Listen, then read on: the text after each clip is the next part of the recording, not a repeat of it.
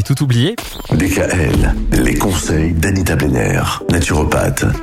Les produits de la ruche. C'est bon les produits de la ruche. Mm. Le miel notamment.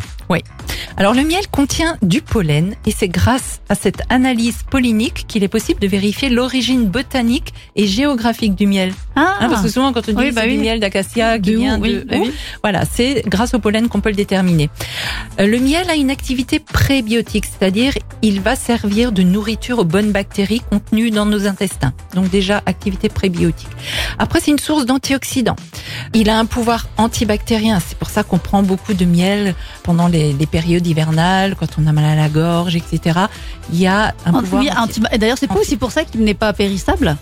Exactement. C'est alors c'est aussi le sucre qui permet ça, qui Oui. permet que le produit euh, ne soit pas périssable. Ah, moi, je pensais que parce que c'était antibactérien C'est- que ça ne pouvait C'est pas un peu des deux, mais le sucre aide, aide beaucoup. Après, il y a l'application de pansements de miel sur les plaies qui réduit le développement des bactéries et facilite grandement la cicatrisation. Parce que le miel étant sucré, ben, il absorbe l'eau des bactéries et vient à bout des plus résistantes. Donc il faut également noter que le miel, le miel contient de l'eau oxygénée qui est un Et antiseptique. peu importe le miel Il y a un miel qui est plus, plus efficace, plus que les autres qui est aussi beaucoup plus cher, c'est le miel de Manuka. Mm.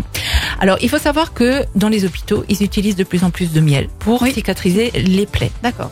Alors, c'est vrai qu'on peut nettoyer soi-même une plaie, c'est-à-dire qu'on va déposer une fine couche sur la totalité de la blessure en recouvrant uniformément le tout.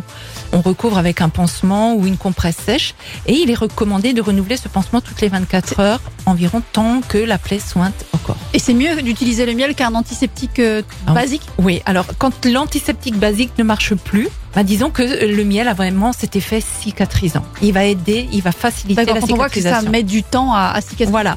Alors je propose du miel local et de grande qualité, bah, issu de forêt lorraine, donc c'est vraiment local, dans mon cabinet de Mulhouse. Donc les auditeurs qui sont intéressés peuvent m'appeler plus de renseignements. J'ai du miel de sapin, du miel mélangé à la propolis, du miel d'acacia, du miel de tilleul pour mieux dormir, du miel de forêt, miel de toutes fleurs, etc. Mais là vous pouvez me contacter parce que je ne le vends pas sur mon site. Hein, c'est lourd, c'est fastidieux, donc je préfère que les gens viennent dans Viennent mon le cabinet. récupérer Voilà. directement chez vous. Ok. Mhm. Anita Blenner, on vous contacte par téléphone, on va donner le numéro comme ça. Oui. Tout le monde là, 06 23 72 01 37. Voilà. Tu répètes? 06 23 72 01 27. 37. 37. Ah, j'étais presque. Pas mal. Merci Anita. Demain, on va parler du pollen. Le pollen, ça ne rime pas que avec rhume des foins. ah bah non, Et heureusement. c'est vrai. Retrouvez l'ensemble des conseils de DKL sur notre site internet et l'ensemble des plateformes de podcast.